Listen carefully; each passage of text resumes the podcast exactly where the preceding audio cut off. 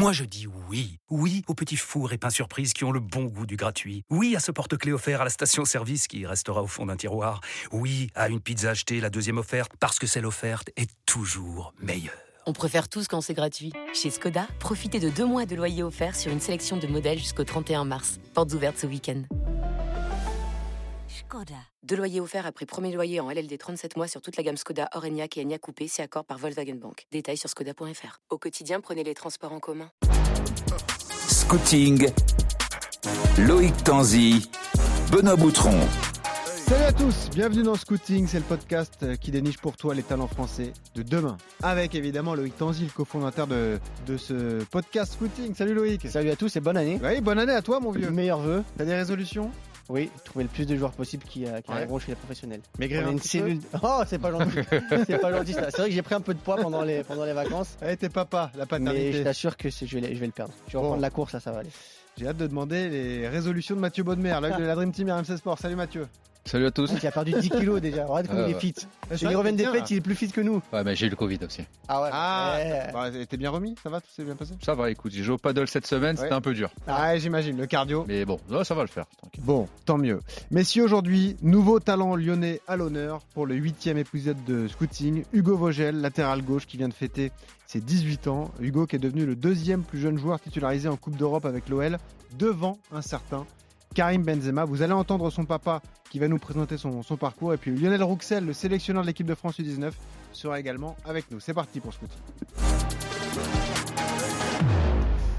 Loïc, présente-nous rapidement en quelques mots justement le profil d'Hugo Vogel. Et on repasse sur euh, de, de- de bonnes bases puisque Hugo a déjà joué avec euh, les professionnels à Lyon. Deux matchs en Coupe d'Europe, en Ligue Europa euh, contre euh, Brøndby, 3 minutes et contre les, Ra- les Rangers, 62 minutes. Alors il a joué au poste de latéral droit, mais c'est un latéral gauche hein, de formation. Pourquoi il a joué latéral droit? Parce que euh, il est arrivé chez les professionnels au mois de novembre dans le groupe pro de Peter Bosz à la suite de la blessure de Léo Dubois. À ce moment-là, le coach de la réserve Fofana a demandé, a envoyé Hugo alors que le- le- le- l'entraîneur de l'équipe professionnelle avait demandé à ce qu'on lui envoie un, un latéral droit. Et c'est pour ça euh, qu'il a joué à ce poste-là de latéral droit avec euh, l'équipe Mhm. l'équipe euh, pro de l'Olympique lyonnais. Mais à la base, c'est un latéral gauche, c'est un gaucher qui peut jouer donc euh, des deux pieds, ce qui est pas commun c'est pour un latéral effectivement gauche. une des particularités, un joueur qui a les deux pieds, c'est quasiment inné parce qu'effectivement depuis qu'il est tout petit, il utilise ses, ses deux pieds. Mathieu, est-ce que c'est un joueur que, que tu connais? Est-ce que tu savais cette euh, particularité? Oui, oui, euh, je l'ai vu jouer avec les jeunes à, à Lyon. Et, euh, bon, 2004, donc la même génération que mon fils, donc je l'ai vu en Ouais. équipe de France aussi.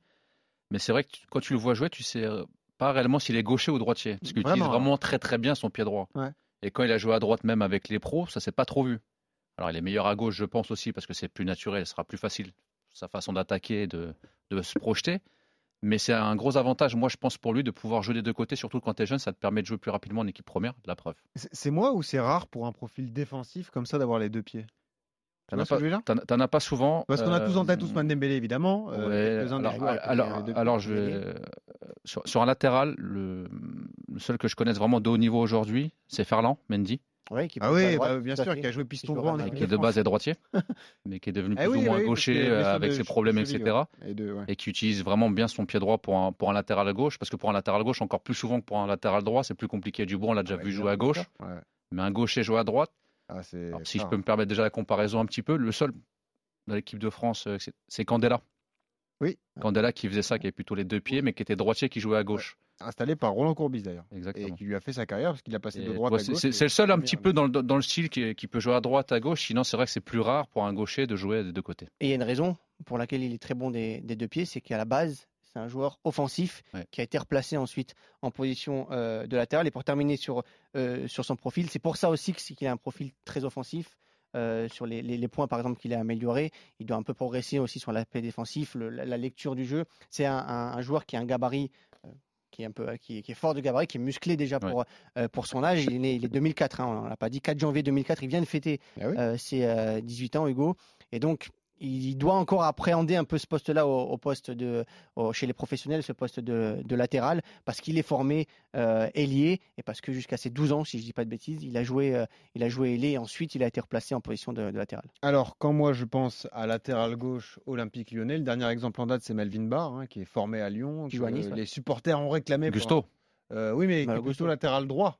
Tu vois parles, ah, tu parles Ouais, latéral parle gauche. latéral ah ouais, gauche, parce que le dernier latéral, c'est Ouais, Gusto en ouais. plus. euh, Gusto qui joue et qui est très de- bon. 2003, ouais. Exactement. Euh, bah, si tu devais le comparer comme ça, quelles sont ses, ses qualités par rapport à un Melvin Barr? Est-ce qu'il est plus offensif, Loïc le disait, quelqu'un qui fait plus d'efforts qui- Pour moi, c'est pas le même style de joueur. pas le même style. ouais. Melvin Barr, voilà, c'est vraiment gaucher, qui percute, etc. Mm. Euh, Hugo, je le trouve euh, plus réfléchi dans le jeu, euh, qui monte à bon escient, qui voilà, fait faire le dédoublement s'il faut faire le dédoublement, qui va rester en retrait, euh, capable de jouer des deux pieds, donc un peu plus capable de mettre le ballon dans le cœur du jeu. Melvin Barr, quand il est dans le couloir gauche, en général, il continue son action Oui, sur oui. le couloir gauche. Mm. Et ça, c'est entre guillemets le défaut des, des- des joueurs qui ont qu'un pied. Là, il est capable et de déborder et d'amener le surnombre sur le côté, mais aussi de rentrer à l'intérieur et de jouer avec, avec les milieux de terrain. Donc euh, d'ouvrir le jeu et d'avoir d'autres euh, perspectives. Alors, je précise juste que Olivier de Football Manager n'a pas pu être avec nous aujourd'hui. On l'embrasse, il reviendra rapidement. Il m'a envoyé effectivement euh, euh, ce qu'on dit du, de hum, Hugo effectivement au, au club. Il n'y a pas trop d'infos de base dans le jeu Football Manager pour Il est l'instant. encore très jeune. Euh, mais ce, ce que le chercheur de Lyon lui a dit, c'est qu'effectivement, c'est normalement un arrière-gauche plutôt correct avec un bon pied droit. Et puis, effectivement, il est capable de jouer des, des deux pieds. Joueur rapide, bon défenseur.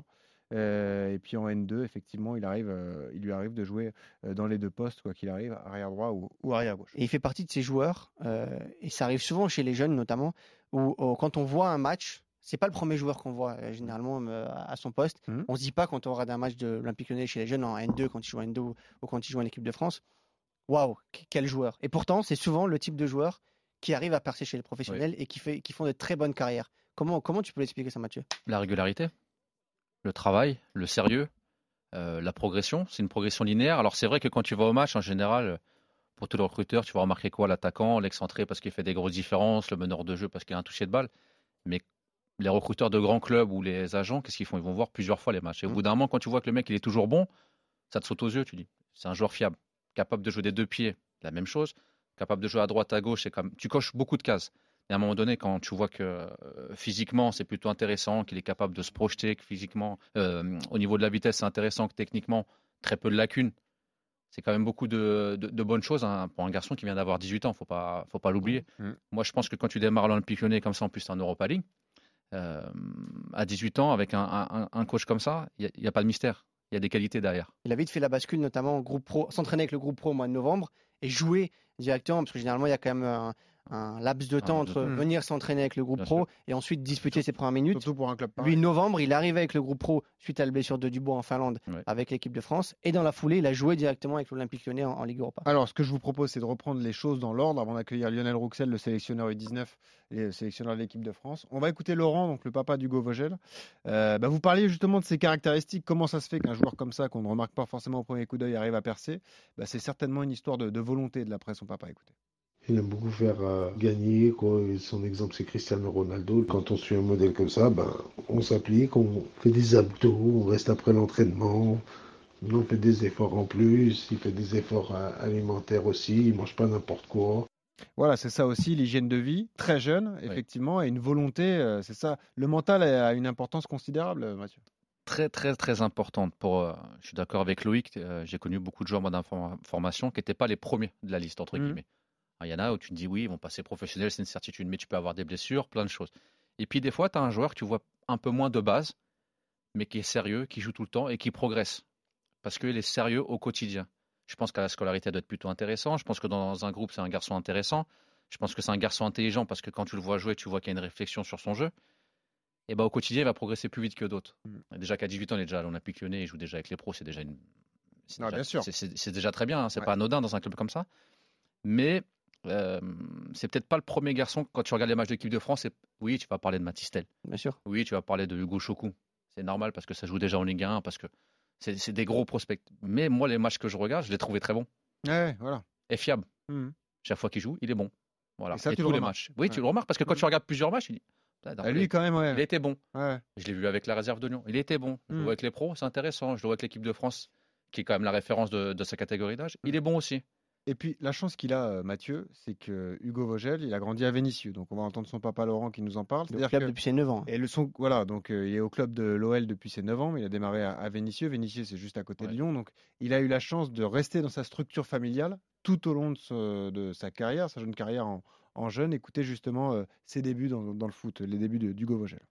Hugo, il a commencé le foot, il avait 5 ans, à l'US Vénissieux à l'époque. Il courait dans tous les sens, et ben ils l'ont mis attaquant. Et Hugo, comme il a les deux pieds naturellement, ils l'ont mis à gauche. Et euh, il a trouvé sa place tout de suite et il était lié gauche et, il adorait marquer des buts à cet âge-là. Et euh, il a été recruté à l'Olympique lyonnais à l'âge de 9 ans par euh, M. Duplessis. Il l'a ramené à l'OL, ils ont fait des essais, ça a été concluant et du coup il est rentré en U9 à l'Olympique lyonnais et du coup il a fait une bonne première année là-bas où ça s'est bien passé et puis c'était le début d'une belle histoire.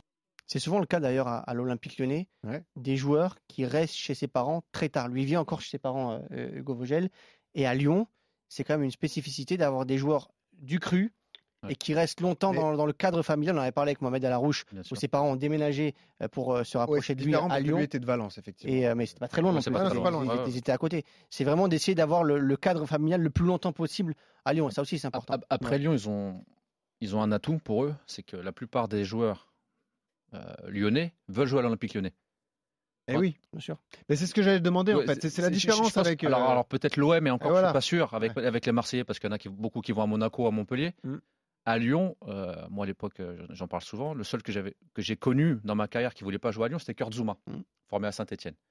Tout le reste, c'est des purs Lyonnais, ils aiment l'OL depuis qu'ils sont tout petits, c'est-à-dire que pour eux, à 9-10 ans, l'Olympique rêve. lyonnais, je vais pas dire qu'ils ont... Mhm. Pour les convaincre, c'est plus simple. Ouais. Tu connais la région parisienne, le PSG pour aller convaincre un joueur, tu as 10 clubs, 15 clubs, tout le monde est là. Lyon, la priorité d'un habitant de Lyon, c'est de jouer à l'Olympique lyonnais. C'est une question de génération parce que dans les années 2000, Lyon était le club de référence. C'est une question Aussi, de. mais je pense que c'est surtout une fierté pour eux. Bien sûr. Alors ça, est-ce que sentiment d'appartenance. est-ce Ouais, que ouais. c'est aussi une question de d'exemple à suivre? Parce qu'effectivement, tous les ans, des jeunes de l'académie de l'OL tu as des sortent. joueurs qui jouent en pro aussi. On a parlé de c'est ce que Malo j'allais dire. Gusto, on a T'as- parlé de t'as la casette. voilà, c'est ça en fait, la différence avec les autres grands Et clubs. et t'en as beaucoup. Ah oui. Tu as quand même beaucoup de joueurs et de très grands joueurs qui ont été formés à l'Olympique lyonnais sur les 20 dernières années. Ouais. Euh, tu pars de Sidney Govou, qui est à peu près le, le plus ancien, jusqu'à aujourd'hui Gusto, Cherki ou, ou, ou Vogel. Mais tu as eu qui? Euh, Tolisso, Fekir, Benafa, Benzema, etc. Et hormis Athème, qui est parisien, Mm. quasiment tout le reste sont que des Lyonnais. Mm. Et pur cru. Euh, Cité Benzema.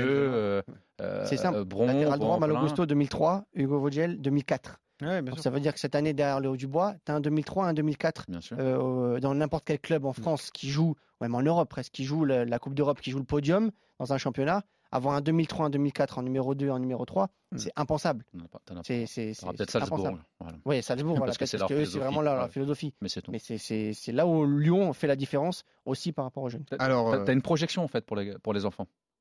Oui, c'est ça, bien sûr. Une Ça rassure les parents, Bien sûr, oui, Ouais, c'est ouais. important. T'as un projet sportif et financier aussi, parce que Lyon n'hésite pas à faire des Mhm. efforts sur, sur les premiers contrats professionnels notamment. Mais, mais euh, je le répète, quelqu'un qui est de Lyon, en général, va vouloir sortir l'Olympique lyonnais et est fier de sortir l'Olympique lyonnais. Mhm. C'est ce qui manque à beaucoup de clubs en France. Mhm. Euh, alors Paris, pour moi, c'est un petit peu à part, parce que la région parisienne, il y a vraiment beaucoup de monde, etc. Mais, mais des clubs comme, euh, comme, comme Nice euh, devraient former beaucoup de Niçois. Tu vois, les, les joueurs qui sont formés à Nice Bien ne sont pas tous niçois. Tu as Non, des. Marseillais, tu as des mecs qui viennent de Paris. Mais des ça, c'est de- des politiques de clubs qui s'installent sur des années et des années. Bien sûr, bien sûr, Ouais. bien sûr. Et Lyon là-dessus, je vraiment, je trouve- alors ils ont une méthodologie aussi qui est très bonne hein, Oui, chez, ouais. chez les jeunes, Tu l'as déjà dit. ouais. mais dans le recrutement, etc., ils sont très très bons. Et on parle du. Tu as mis le point sur, sur son contrat. On n'en a pas parlé encore. C'est un joueur qui est en fin de contrat euh, à l'issue de la saison, ce qui est très rare hein, à l'Olympique lyonnais d'avoir un joueur lyonnais euh, au mois de janvier qui est en fin de contrat euh, à la fin de, la saison. On a contacté son agent euh, Karim Deba et euh, on a eu confirmation qu'il n'y a pas de proposition pour l'instant de l'Olympique lyonnais pour prolonger son contrat. Et donc on va voir ce qui va se passer dans, les prochaines semaines pour, pour Hugo Vogel. Alors avant d'accueillir Lionel Rouxel, parlons effectivement du moment où il a fallu se fixer, parce qu'à un moment il faut décider de son poste, on l'a dit, il a démarré ailier gauche, il a les deux pieds, donc c'est un profil particulier. Laurent, le papa d'Hugo Vogel, donc, nous parle du moment où effectivement les formateurs ont fixé son poste, qui a priori au départ est un latéral gauche.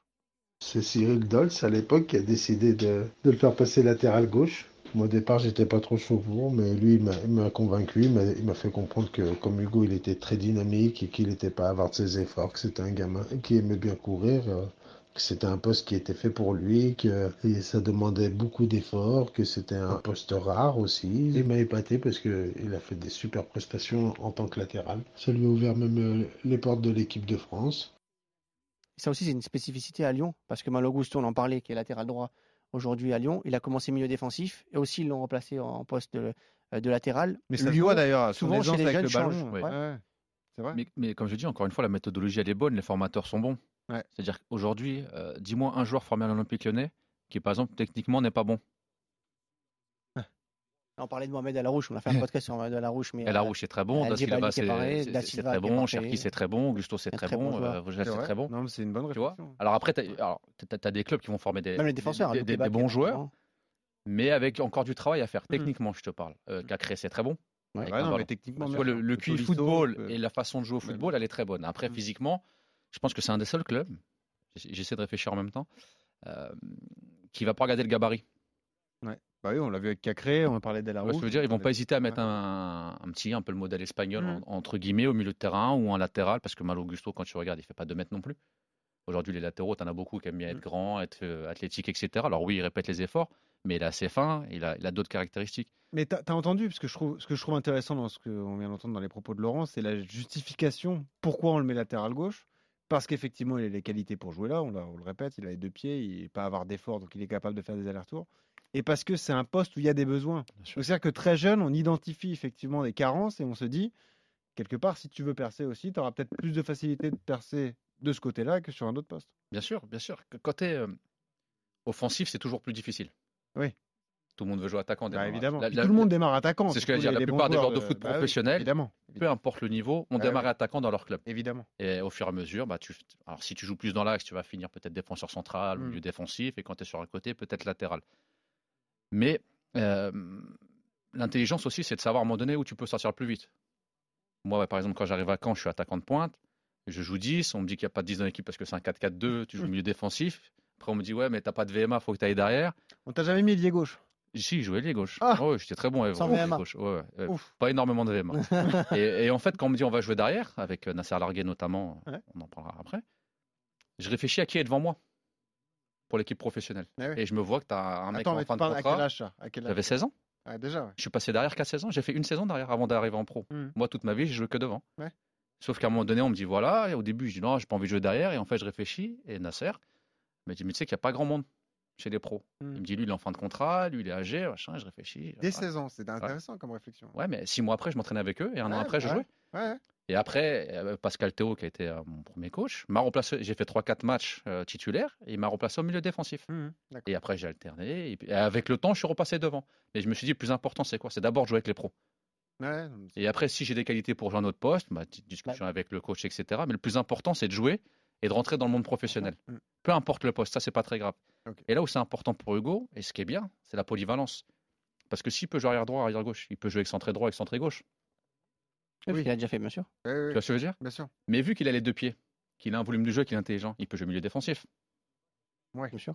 Tu vois ce que je veux dire? Mais c'est puis que- tu peux aussi t'adapter au système, euh, jouer à 4, jouer à 5, Bien jouer sûr. à. Voilà. Et, et ça, c'est peux- important, ouais. pouvoir jouer plusieurs postes. Mhm. Alors, tu sais, tu as toujours ce débat depuis très longtemps. euh, Est-ce que polyvalent, c'est bien ou pas bien? Parce que j'allais dire, il y en a qui ont trop reproché justement de ne pas, te- pas être spécialiste dans un poste. Mais moi, personnellement, je pense que ça m'a toujours servi. Bah évidemment. Parce que le coach, quand il se dit quoi? Bah, Lui, je vais le prendre dans le groupe parce qu'il peut jouer 3-4 postes. Bah oui. Tu vois, Claude Puel, quand il y avait un carton rouge, par exemple, il faisait pas de changement. Il me disait bah, bah va derrière. Ah oui, c'est vrai. C'est- bah oui. c'est- ouais, ouais. C'est là où pour Hugo c'est important parce qu'il arrive chez les pros dans un poste qui n'est pas le sien à la base. Il est latéral gauche, il arrive latéral droit. Euh, Peut-être, on ne sait pas ce qui va se passer, mais peut-être que toute sa carrière maintenant il va la, il va la faire à ce poste-là, latéral droit. Ouais, ouais. Parce qu'il est arrivé à ce poste-là euh, chez les Mais, pros. mais déjà, il a joué. Bien sûr. Mais alors justement. Parce que s'il était que latéral gauche, Mm. aujourd'hui, tu as Emerson et euh, Enrique. Mm. Les deux sont aptes. Mm. Ouais.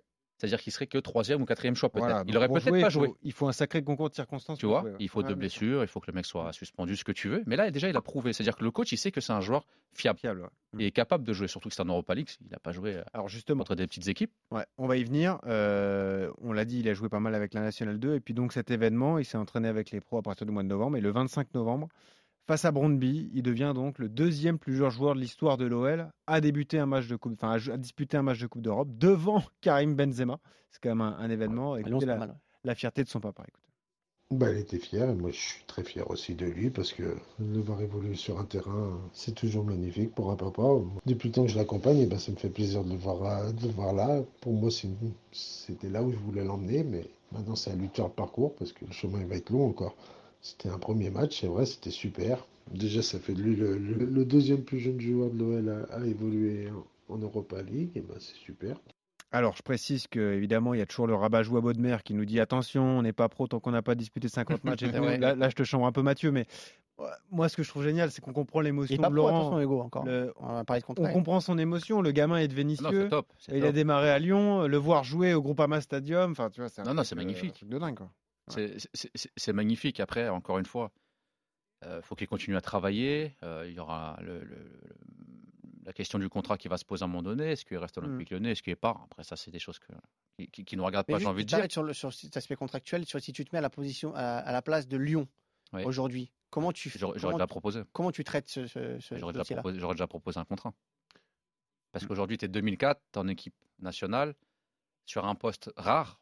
C'est compliqué de trouver des latéraux de, de Mhm. très bon niveau. Et trouver un latéral qui joue des deux côtés, Ouais. encore plus compliqué. Donc voilà, après, politique sportive d'un club, euh, il y a des gens qui sont mieux placés que moi Et- pour l'expliquer, leur choix, etc. Mais Et la période particulière à Lyon aussi. Parce que là, c'est vrai qu'il y a une espèce de période ouais, de une petite période de, trans- Bah oui, oui, de- départ de Juninho, de transition, ça va peut-être changer les choses, hein, Ouais. justement. Parce que Mm. après, je trouverais dommage, et c'est rare, hein, comme tu l'as dit depuis tout à l'heure, euh, à Lyon en général, au niveau contractuel, Bah oui, justement, c'est ils ont une tendance à blinder très rapidement, à faire des contrats longue durée, même à des de Mohamed Alarouche, par exemple, qui a été blindé très vite alors qu'il n'a pas joué avec Voilà. l'équipe encore. Mhm. Oui, c'est ça la différence, t'as raison. Parce qu'il y en a un qui a joué, l'autre qui a pas Est-ce que le fait, justement, on parlait du fait que le- quand on le regardait jouer, il c'était pas, on se disait pas waouh, quel, quel joueur dès, dès le premier, dès le premier regard. Est-ce que ça peut jouer aussi dans, le- dans le- la perception d'un club pour, euh, pour faire signer un contrat? Ça peut jouer, mais j'espère pas. Parce que je pense que les dirigeants de l'Olympique lyonnais, au moins ceux qui décident sportivement, l'ont vu jouer plusieurs fois. Ah oui, bah oui. Tu vois ce que je veux dire C'est pas comme nous, on va le voir bien sûr. 3-4 Ouais, fois, ou quelqu'un qui va tomber une fois sur un match. Ouais. Après, je suis d'accord avec toi. Quand tu vois La Rouge, euh, je te l'ai déjà dit, tu le vois sur un match, bam. Mm. tu vois Da Silva sur un match, boum. Tu vois Cherki, tu dis voilà, ça va. Parce qu'il y a un truc. Maintenant, quand tu es au quotidien, tu es décideur d'un club Et voilà. au niveau sportif et que Donc, tu vois le gamin qui est là depuis 10 ans, quasiment, tu sais quand même ses qualités et tu sais où tu peux l'amener. Et pardon, mais regarde Johan Cabaye, qui est directeur du centre du PSG, qu'on a reçu dans la hors-série il y a quelques semaines, Ouais. te disait que lui il regarde tous les matchs des jeunes Ouais. tous les week-ends. Donc, c'est le un travail. moment, Oh, bah, ça, une la, idée. ça, la- Oui, la- mais la voilà. direction de la formation à, à Lyon le Oui, fait. je, pense qu'ils le font aussi. Ils le font. Après, oui, bien après, encore une fois, c'est une politique et c'est des choix. Non, c'est sûr, c'est sûr. Et ben écoute, on va en parler avec son sélectionneur en équipe de France, Lionel Rouxel, un ami désormais, qui est avec nous, sélectionneur en équipe de France U19. Salut Lionel. Salut, Lionel. Ouais, bonjour, bonjour à tous Bon. et tous mes vœux pour cette Eh nouvelle oui, année. bonne année. Bonne Bonne année. année, bonne santé, bonne Ouais. réussite sportive. D'ailleurs, Lionel, euh, premier rassemblement, je crois que c'est au mois de mars face à des adversaires de qualité. hein. Oui, oui, on va euh, faire un, un tournoi à, à trois équipes. On aura deux matchs amicaux en Allemagne contre l'Allemagne et puis les Pays-Bas. Ouais. Voilà. Et je vois que Hugo Vogel est d'ores et déjà sélectionné, c'est ça? Le premier nom. Ah, on va, on va attendre un peu parce qu'entre ce qu'on dit aujourd'hui et ce qui va se passer jusqu'au mois de mars, il peut Bah, se passer évidemment. beaucoup de choses. Voilà. Mais- Alors, oui, bah, de toute façon, le- on, on va le suivre de près comme on fait tous les week-ends. j'ai pas mal de questions à vous poser, à vous poser par rapport à Hugo, notamment un profil polyvalent dont on a parlé euh, il y a un instant, euh, l'intérêt pour un, un sélectionneur comme vous, non pas un entraîneur mais un sélectionneur. Mais déjà, euh, l'actualité, on venait d'en parler, la situation contractuelle d'un joueur. Euh, je vous ai déjà posé la question, mais vous en tenez compte Pas forcément Vous vous tenez informé Comment ça se passe On en avait parlé sur Bonani à Lille Ouais. qui a toujours pas signé. Ouais. On en tient compte, oui, euh, à partir du moment où le garçon est perturbé entre guillemets sur le terrain et en dehors, et donc ça, ça se voit assez vite. Et euh, voilà, donc au travers des entretiens qu'on a avec eux à Clairefontaine ou ailleurs quand on est à l'étranger, bon, on s'aperçoit que le garçon peut être perturbé. Donc discussion, c'est bien d'en avoir euh, au niveau du contrat, parce que je trouve que c'est toujours bien d'avoir euh, une situation claire et précise euh, au niveau des parties et surtout au niveau du joueur. Mais à cet- âge-là, ils peuvent être euh, perturbés et on a eu des joueurs perturbés euh, assez longtemps et trop longtemps malheureusement, ce qui peut freiner leur progression en club et leur passage plus régulier en, ensuite en sélection. Voilà. Alors, Mais bon, concernant Hugo, euh, voilà, bon, moi je, je savais qu'il était en fin de contrat, euh, aspirant, euh, mais J'espère et je pense de son côté qu'il a envie de rester évidemment et que son avenir est à Lyon. Parce que vous tout ce que vous avez dit parce que je vous ai écouté, attentivement c'est- tout à fait vrai. Je confirme les propos de, de Mathieu qui disait qu'un joueur lyonnais il veut réussir et il veut réussir dans son club et c'est à Lyon voilà. Et je le sens un peu plus à Lyon que peut-être dans d'autres clubs Ouais, vous aussi, vous le ressentez alors que vous y dirigez des joueurs de tous les clubs euh, de France, effectivement. Ouais. Donc c'est intéressant qu'il est fort ce, ce ouais ouais ouais parce que j'ai eu la génération 2000 pendant quatre ans et demi Ah oui. donc des U16 à Il y en avait U20 quelques- il y en avait euh, quelques-uns. avec des joueurs euh, voilà qui sont euh, Amine Gouiri, Maxence Cacré, Mm. Melvin Barr aujourd'hui. Bon, et c'est des joueurs quand vous discutez avec eux, ils, ils ont euh, le club en eux et parce Ouais. que ils ont euh, depuis certains l'école de foot voire la préfo qui est une très bonne préfo à Lyon et Lyon est un club fournisseur pour nos sélections Et ces gamins-là, à l'époque, bah, ils vous disent, moi je veux réussir, je veux être pro, mais je veux être pro à Lyon. Eh Voilà. ouais. Donc ça, c'est c'est fort et c'est bien et il l'affirme assez vite, notamment dès les U16, U17. hein. C'est la première génération, d'ailleurs la génération 2000, qui n'hésite pas à partir aussi, hein, qui, a- Ouais. qui est parti très tôt Bah, euh, de Lyon parce qu'il Ouais, n'était euh, pas d'accord avec club. Goebbels, Alors, parce que voilà. le 2001 et Maintenant, Goebbels était surclassé aussi. Voilà, c'est une stratégie club à avoir et comme l'a dit Mathieu, il faut avoir non pas six mois d'avance, mais au moins un an d'avance. Et, et Amine, à un moment, il a peut-être senti qu'on lui faisait peut-être pas assez confiance ou qu'il ne jouait pas assez, alors qu'Amine, pour le coup, ça a été à- Nice aujourd'hui, il, Voilà. pourrait le faire à Lyon. Donc voilà. donc, Euh, Lionel, revenons sur le profil d'Hugo Vogel. Euh, donc, on le disait, vous le découvrez en équipe de France U16. Euh, bon, vous êtes un, sélectionneur et, un formateur parce qu'à cet âge-là, on a besoin de ça en, équipe de France. Vous détectez tout de suite cette polyvalence et cette capacité d'Hugo à couvrir deux postes, latéral droit, latéral gauche? Euh, oui, mais je reste euh, aujourd'hui euh, convaincu qu'il sera plus à l'aise côté gauche parce que il commence à avoir des repères de jeu et des repères de poste qui sont latéral gauche. Voilà. Donc il pourra éventuellement, comme il l'a fait avec des pros, jouer latéral droit, mais je pense que si il doit s'exprimer dans les meilleures conditions, c'est plutôt à ce poste-là. Moi, j'ai toujours fait jouer à gauche. Pourquoi? Parce qu'il a vraiment un pied gauche intéressant. Il a une lecture de jeu assez intéressante, surtout offensivement. Il a euh, des qualités euh, offensives intéressantes et euh, il a reculé d'un cran d'une ligne puisqu'il était excentré, il a reculé, il a reculé latéral gauche et je pense que c'est son poste préférentiel entre guillemets. Mais je reste aussi convaincu, comme l'a dit Mathieu, parce que je, je suis souvent d'accord avec Mathieu, Ça se c'est voit, que euh, c'est bien d'avoir c'est- c'est- c'est bien d'avoir euh, connaissance de deux postes et d'être polyvalent. Alors, moi je dis toujours, vaut mieux être bon et très bon à un poste que moyen dans deux. Bon, maintenant, euh, de le faire jouer de temps en temps latéral droit, je pense qu'il pourra dépanner. Mais sur les Ah, reports, c'est les repères que j'ai notés chez lui et la connaissance du poste, il connaît euh, un peu plus, souvent et un peu mieux le poste depuis, on va dire, 3-4 ans maintenant. Et Lionel, on a parlé de son, avance morphologique aussi euh, à Hugo. Euh, il a pris l'exemple de Cristiano Ronaldo en faisant beaucoup de, travail de, musculation. Comment, en tant que formateur, on gère un, un joueur qui en avance un petit peu comme ça morphologique? Est-ce qu'on le gère différemment déjà? Ouais, en avance, alors je dirais non, je trouve qu'il est plutôt dans sa catégorie, euh, physiquement et morphologiquement au point. Plus Alors, formé, il- peut-être? Ouais, plus formé, il s'est renforcé un petit peu, il a, il a forcé un peu sur ses jambes, il est plus costaud au niveau euh, du corps et équilibré au niveau du haut et du bas du corps. Euh, mais euh, je trouve qu'il a beaucoup travaillé entre U16 et U18, puisqu'en U16, bon, il était un peu, il doutait de lui. C'est un garçon qui, euh, contrairement à ce qu'on peut penser, se pose beaucoup de questions, et notamment en U16 quand il est arrivé. Bon, il était jeune aussi, il avait que 15 ans, mais euh, euh, je trouve qu'en l'espace de deux ans, il a beaucoup progressé, notamment et surtout au niveau mental et au niveau psychologique. Quand vous dites qu'il se pose des Euh, questions, ça- c'est quelles questions, par exemple, pour un jeune peut se poser Ah, comme ça? bah, il, il doutait de lui, quoi. Il là. doute, donc, euh, et il faisait des choses, bon, des fois maladroites, où il avait euh, bah, des doutes euh, en dehors du terrain qui pour- pouvaient être transférés sur le terrain ensuite. Donc voilà. Mais je trouve qu'en l'espace de deux saisons, et notamment cette saison, c'est là où il a le plus évolué et franchi des paliers. Pourquoi? Parce qu'il se prépare mieux au niveau des entraînements. Vous parliez de l'entraînement invisible, et je trouve que là-dessus, il a, il a progressé. Il s'entraîne mieux, et il récupère mieux, il, il s'hydrate mieux et s'alimente mieux, et il enchaîne les matchs. Ce qu'il n'avait pas fait, bon, l'année dernière, c'est une saison spéciale aussi, en U17, il y a eu malheureusement l'arrêt des championnats, mais il a été blessé. Donc entre U16 et U18, euh, la transformation est en train de se faire. Et là, il enchaîne les matchs depuis euh, six mois avec de la N2, donc football senior, euh, des pros avec des entraînements et puis les deux matchs que vous avez cités. Et euh, je trouve que le football senior lui a fait du bien, où il commence à, à se faire un peu plus mal et, et à, à devenir un adulte pour euh, ben, préparer sa carrière de, de footballeur comme des seniors. Voilà. Maintenant, maintenant euh, le plus dur est à venir. C'est-à-dire que là, il a deux choses à, à régler. C'est ben, clarifier sa situation contractuelle et puis, et puis enchaîner sur la deuxième partie de saison, que ce soit en sélection et en club, et, et qu'il puisse jouer voilà, titulaire, que ce soit en pro ou en N2. Et ça me fait penser à une question euh, annexe pour euh, Mathieu. Euh, vous avez parlé des doutes qu'un joueur, un jeune joueur peut avoir en dehors du terrain.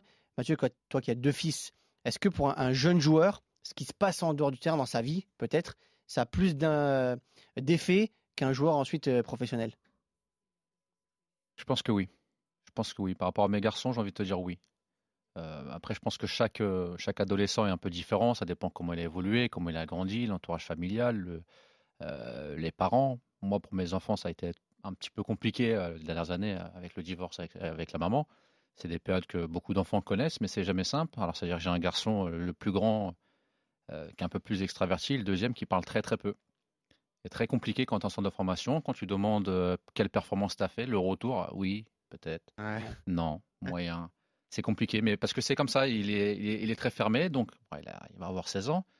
J'espère que comme son frère, euh, il, son frère, il s'est ouvert en partant, en sortant justement, à la différence des Lyonnais, du concon familial. Mhm. Il a été se mettre en difficulté dans un centre avec, euh, avec des mecs du Havre, avec des Parisiens, des mecs qui sont plus durs mentalement, et ça lui a fait le plus grand bien. Le deuxième, lui, il est dans le même euh, registre parce qu'il est à Caen, donc il est externe. Mm. Il fait la scolarité, le soir il rentre chez maman. Donc je pense qu'il a besoin aussi de se mettre en difficulté à un moment donné pour, pour enlever ces doutes-là, parce que c'est un joueur qui doute aussi, pourtant il a des qualités, mais c'est difficile hum, à cet âge-là de des fois discuter avec eux euh, et d'avoir un retour sur leur performance parce que mais ils parlent pas beaucoup quoi. Et puis c'est Bah une, et puis c'est une génération qui est très collée au Non, téléphone, etc. Moi, fatigue. l'ouverture d'esprit pour la nouvelle génération. Et c'est- compliqué. Pas, d'esprit, mais l'ouverture de. Mais Ouais, ouais, c'est justement, compliqué. euh, c'est aussi une partie du travail de Lionel. Comment vous faites justement avec un joueur talentueux, Interdire introverti Non, mais c'est vrai déjà. On peut vous demander aussi comment vous gérez les smartphones parce que c'est un vrai cancer pour cette génération. Bah, pas que pour eux, parce que nous aussi on est, euh, on est euh, pollués euh, désormais. Mais comment vous gérez un profil introverti comme ça? Euh, Vous l'aidez, vous lui parlez, vous avez plus d'attention? Comment ça se passe? Bah, on est beaucoup euh, à l'écoute de nos joueurs et, surtout sur des joueurs qui viennent entre guillemets de passage ici à Clairefontaine ou ailleurs dans les sélections, que ce soit à l'étranger. Donc c'est des expériences de 4 jours, une semaine, 15 jours ou 3 semaines quand il y a compétition, mais on fait beaucoup d'entretiens. Et voilà, les entretiens, pourquoi ils viennent en sélection, qu'est-ce qu'ils ont fait de bien et là où ils se sont améliorés. Et puis on a une fiche qu'on a créée au niveau une fiche d'évaluation sur les matchs, les matchs qui, sont, qui, ont, qui ont été joués euh, par ces joueurs-là. Vous avez des rapports de sur tous les matchs? Ouais, ouais, ouais. c'est C'est-à-dire que le joueur, il doit être capable, bon, en capacité, même si certains c'est plus dur que d'autres, capacité de s'auto-évaluer et de se dire, voilà, euh, il revient avec son montage, parce qu'il y a des montages individuels qui sont faits à chaque fois. Donc il revient, il a vu son montage, il a une fiche à remplir. Dans cette fiche, il met là où ça a été, là ça n'a pas été. Il- on échange avec lui, on revoit le montage avec lui, on est d'accord, on n'est pas d'accord, voilà. Donc euh, des fois on confronte, des fois on est en accord, parce que moi je suis pas trop dans le face à face, je suis dans le côte à côte. On est là pour les accompagner Ah oui. et les accompagner pour le haut niveau. Alors nous, c'est au niveau international parce que c'est un autre niveau, mais je pense qu'il y a beaucoup de clubs qui le font aussi euh, aujourd'hui dans le centre de formation et on a des garçons qui sont bien accompagnés. Alors, je suis un peu d'accord avec Mathieu. Aujourd'hui, le joueur, il aime le football, le jeune joueur, mais différemment de ce que nous on a connu. Nous, il y sûr. avait que ça qui, qui existait. Bah, C'est-à-dire que Mm. sortait des cours, on allait jouer au foot, euh, on vivait que pour le foot. Aujourd'hui, les gamins, et euh, le niveau d'attention, c'est entre 10 et 15 minutes. C'est-à-dire qu'il faut les voir souvent, mais pas trop longtemps. Ça réduit les causeries. Donc, euh, Notamment. causeries, des débriefings, des briefings, des retours de séance, des retours de match. Ah ouais. Moi, je l'en fais un peu plus souvent. euh, J'en fais euh, une fois le matin, une fois le soir, avant d'aller se coucher, mais c'est c'est 10-15 minutes. hein, parce Ok. qu'au bout de 15 minutes, euh, ils ont décroché. Donc, ça sert à rien de les captiver parce qu'on n'arrive pas pendant trois quarts d'heure, une heure. Donc, on y va un peu plus souvent et un peu plus longtemps. Donc, il y a Ah, des entretiens avec beaucoup plus de joueurs que- qu'on ne pense.